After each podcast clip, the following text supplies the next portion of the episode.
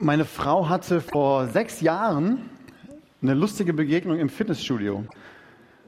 Und zwar, da kam ein Jugendlicher auf sie zu und sagte, hey, ihr habt ja mit der Jugend bald Wohnwoche, dürfen ein Freund und ich da noch dazukommen? Die Frage an sich war erstmal nicht so ungewöhnlich. Ich hatte damals in der Gemeinde gerade frisch als Jugendreferent angefangen. Deswegen war das irgendwie verständlich, dass meine Frau danach gefragt wird. Aber der Jugendliche hatte noch eine zweite Frage. Die war ein bisschen besonderer. Er sagte nämlich, und wäre es eigentlich ein Problem, mein Freund, der ist Moslem, wenn er dann dabei ist und fünfmal am Tag seinen Gebetsteppich in der Gemeinde ausrollt und dann da betet?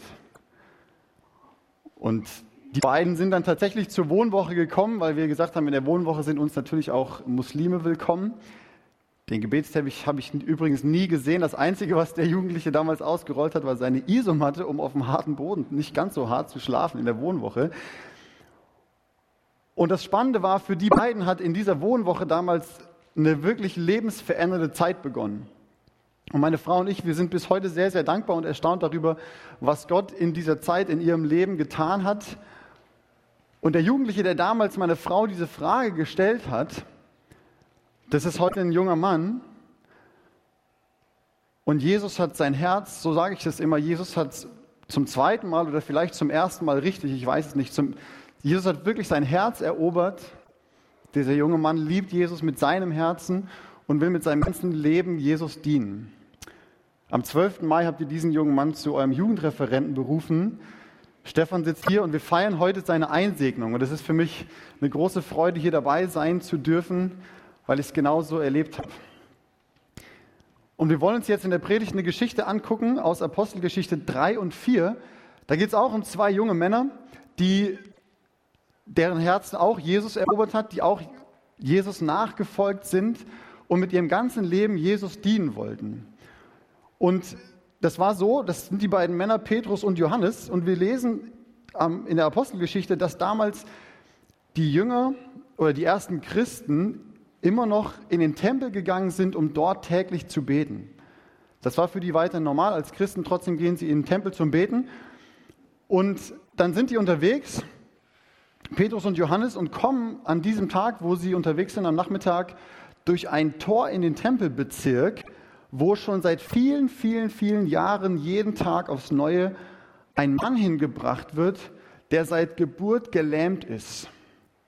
Und sie kommen an diesem Mann vorbei und der Mann sagt, hey, habt ihr Almosen für mich? Der bettelt da schon seit Jahren. Die Hoffnung auf Heilung hat er wahrscheinlich aufgegeben. Alles, was der wollte, war Geld, um irgendwie zu überleben.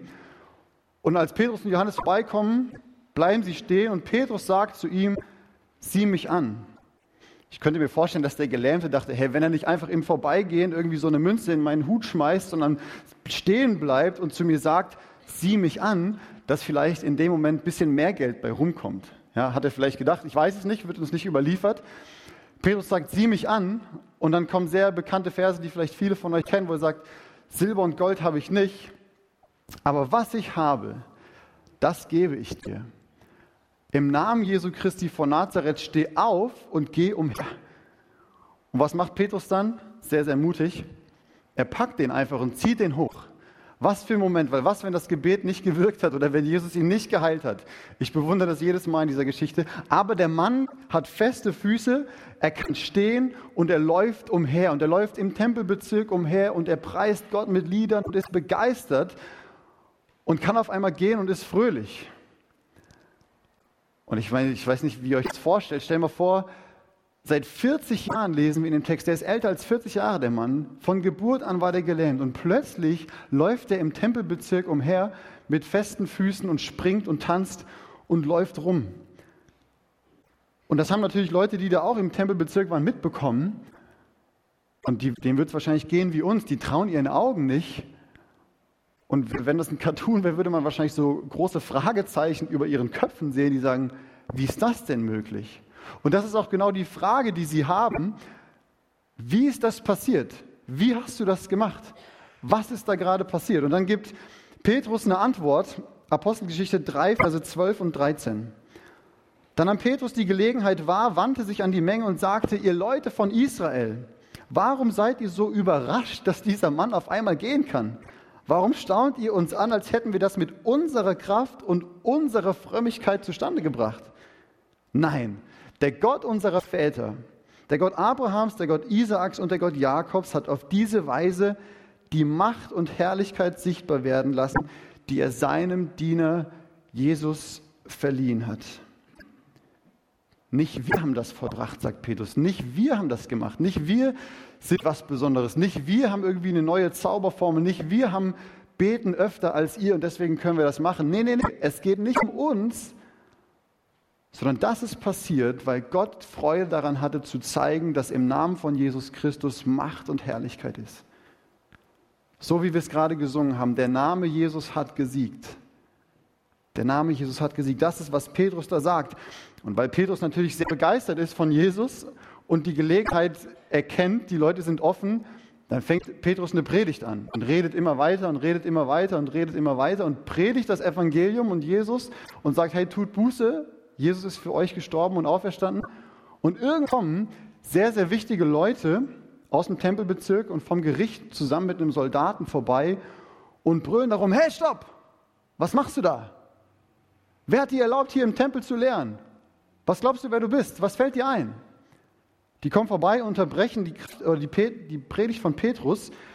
Petrus und Johannes werden dann festgenommen, verbringen eine Nacht im Gefängnis und müssen sich am nächsten Morgen vor dem Gericht, Gerichtshof Jerusalems verantworten.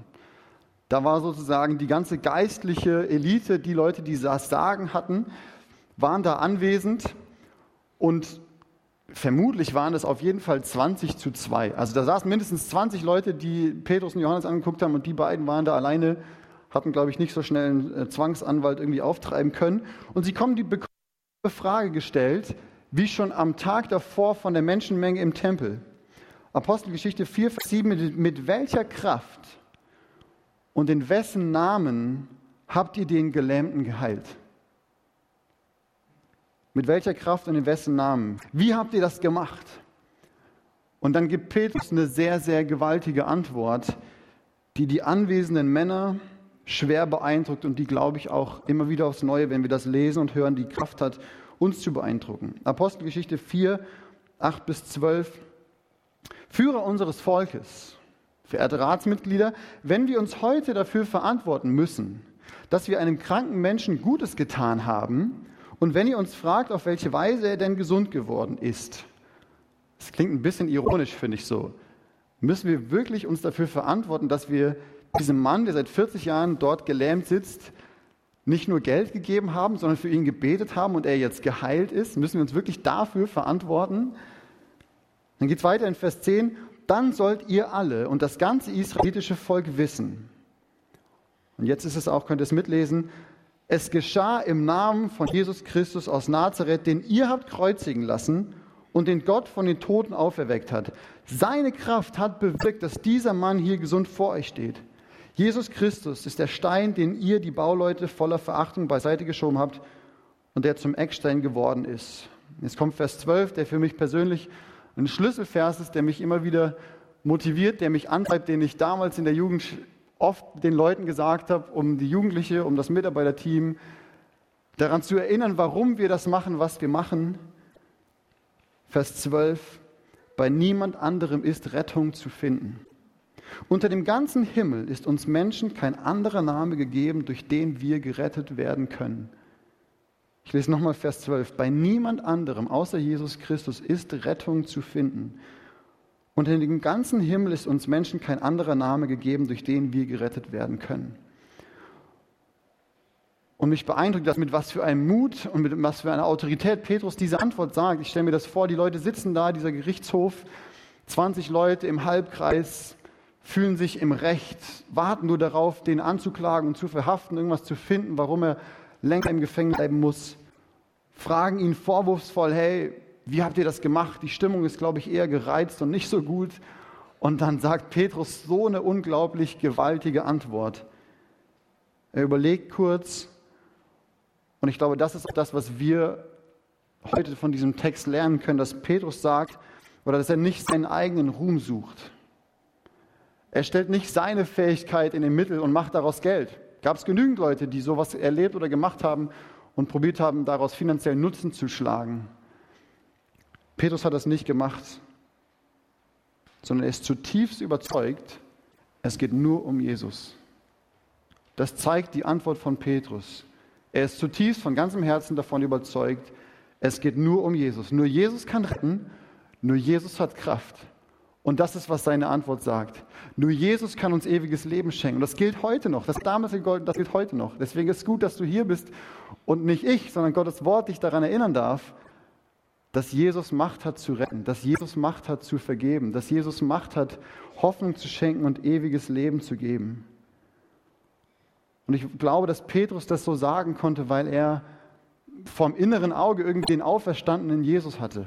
Ja, der war drei Jahre mit Jesus unterwegs gewesen und hat gesehen und erlebt und gehört, wie Jesus mit den Gelähmten und mit den Randgruppen der Gesellschaft barmherzig umgegangen ist. Er hat erlebt, wie Jesus in das Leben der Leute reingesprochen hat, wie Leute zum Glauben gekommen sind, sozusagen. Das ist ihm bewusst, er hat gesehen, er hat gehört, er hat gelernt bei Jesus und er hat es auch persönlich erfahren. Ja, Petrus ist ja derjenige, der Jesus dreimal verleugnet und der dann aber erfährt, hey, dieser Jesus gibt mir hinterher am See die Gelegenheit, dreimal zu bekennen, doch Jesus, ich liebe dich immer noch. Doch Jesus, ich liebe dich immer noch. Jesus, du weißt es ganz genau, ich liebe dich. Das hat Petrus selber erlebt, wie Jesus ihm begegnet ist, wie er ihm vergibt, wie er ihm Pläne für die Zukunft gibt, wie er ihm Sinn in seinem Leben gibt. Und das gilt nicht nur damals, weil wir glauben und gesungen haben, dass Jesus auferstanden ist und derselbe Jesus lebt und heute hier ist. Und all das hat dazu geführt, dass Petrus gar nicht anders konnte, weil er im tiefsten Herzen davon überzeugt war. Und das ist, was er sagt, es geht nur um Jesus. Es geht nur um Jesus, den der gestorben ist, den der auferstanden ist. Ihr habt den gekreuzigt, aber Gott hat den auferweckt. Nur um Jesus. Und deswegen geht es darum, Menschen mit diesem Jesus in Kontakt zu bringen. Und liebe Gemeinde, liebe Gemeindeleitung, lieber Stefan, ich glaube, das ist die eine Sache, wenigstens diese eine, die wir, die wir heute hier sind, von diesem Text lernen können und mitnehmen können. Es geht nur um Jesus. Es geht nur um Jesus. Nur Jesus kann Hoffnung schenken, nur Jesus hat Kraft zu retten, nur Jesus kann vergeben durch das, was er getan hat. Bei Jesus finden wir die Möglichkeit, ein versöhntes Leben zu leben. Ein versöhntes Leben mit Gott, aber auch versöhnen mit mir selbst und versöhnen mit den anderen Leuten um mich herum. Und das hat Auswirkungen auf mich, auf mein persönliches Leben, auf dein persönliches Leben, auf eure Gemeinde, auf das, was wir tun, hat das ganz, ganz, ganz viel Einfluss. Weil wofür braucht es uns als Gemeinde? Ich sage bewusst uns, weil preis den Herrn durch den Heiligen Geist sind wir gemeinsam Teil der weltweiten Gemeinde Jesu. Wofür braucht es uns als Gemeinde? Wofür braucht es Hauptamtliche? Wofür braucht es jeden, der einfach als Nachfolger Jesu Teil der Gemeinde ist? Wofür braucht es uns? Ich glaube, wenn Petrus und Johannes hier wären, heute würden sie eine Antwort geben, die so leicht ist, dass das sogar die Kinder von der, wie heißt das, Schatzinsel und Seeperlen, die können das schon auswendig. Die typische Kinderstundenantwort. Ja? Wofür braucht es uns oder um wen geht's? Jesus. Ja, es geht um Jesus. Und deswegen braucht es uns, um diesen Jesus bekannt zu machen und Leute mit ihm in Kontakt zu bringen. Und die Entscheidung, die wir treffen, so zu treffen, dass deutlich wird, er ist im Mittelpunkt.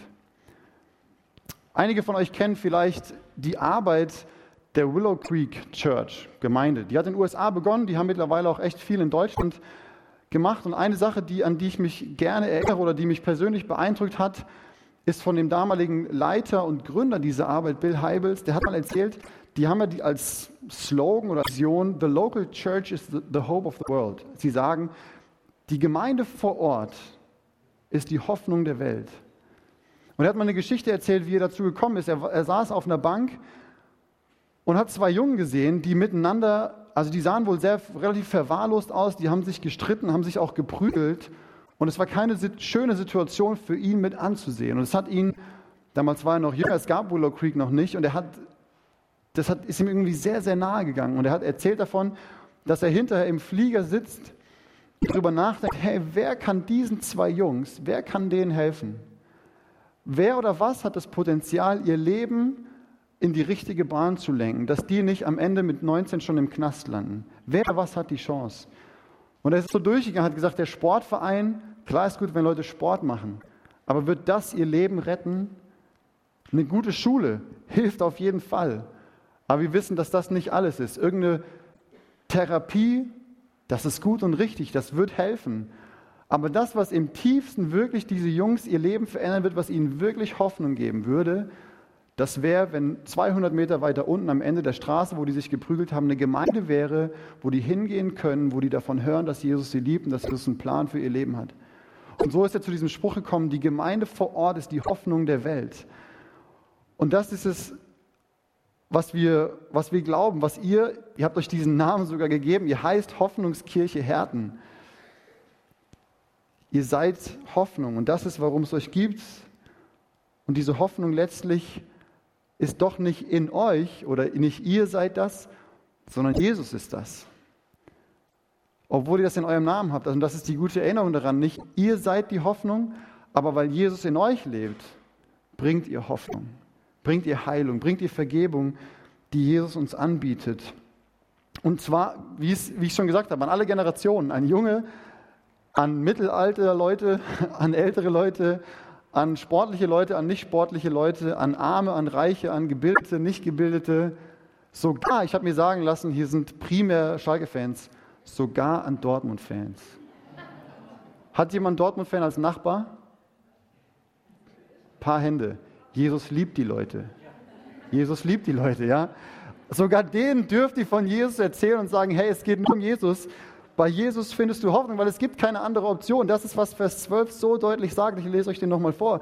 Bei niemand anderem ist Rettung zu finden. Unter dem ganzen Himmel ist uns Menschen kein anderer Name gegeben, durch den wir gerettet werden können. Unser Auftrag ist es, als Gemeinde, als Gemeindeleitung, Steffen, in deinem Bereich, junge Gemeinde, unser Auftrag ist es, Menschen mit Jesus in Kontakt zu bringen, weil es geht nur um Jesus. Und die Menschen, die Jesus noch gar nicht kennen, und wenn du Jesus noch gar nicht erlebt hast und du bist heute zum ersten Mal hier, sei herzlich willkommen. Wenn du Fragen hast, komm hinterher auf mich zu, auf Olaf, auf die Gemeindeleitung, stell deine Fragen. Es ist so gut, dass du da bist. Leute, die Jesus noch gar nicht kennen, mit, die wollen wir mit Jesus in Kontakt bringen. Und diejenigen, die schon mit Jesus unterwegs sind, und das sind die meisten von euch, glaube ich, manche schon vielleicht sechzig Jahre. Und trotzdem glaube ich, dass es darum geht, dass wir jeden Tag trotzdem ein Stück mehr noch unser ganzes Leben Jesus vertrauen.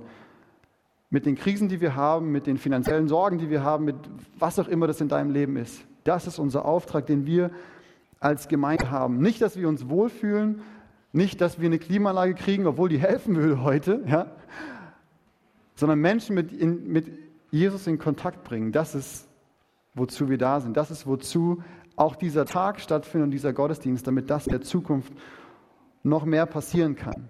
Weil das waren damals aber ganz normale Leute. Hauptamtliche sind super und wertvoll. Aber Hauptamtliche sind nicht die Gemeinde. Und Petrus und Johannes waren damals ganz normale Leute. Das waren einfach Leute, die mit Jesus unterwegs waren, die was mit Jesus erlebt haben und die mit dem Heiligen Geist erfüllt waren. Und deswegen sind sie, da wo sie gewesen sind, ist Jesus gewesen. Wenn Menschen Petrus und Johannes oder den Christen begegnet sind, dann sind sie Jesus, dann sind sie dem auferstandenen Christus begegnet. Das ist so wie mit, mit Eltern und Kindern so ein bisschen. Ich durfte das erleben, als äh, unsere Camilla noch ein bisschen jünger war, sah die mir wohl sehr, sehr ähnlich. Ja, ständig ab der Geburt mehr oder weniger haben Leute gesagt, ah, da sieht man ja, wer der Papa ist. So, ah, die gehört zu dir und so. Und so ist das auch ein bisschen irgendwie als Christen. Ja?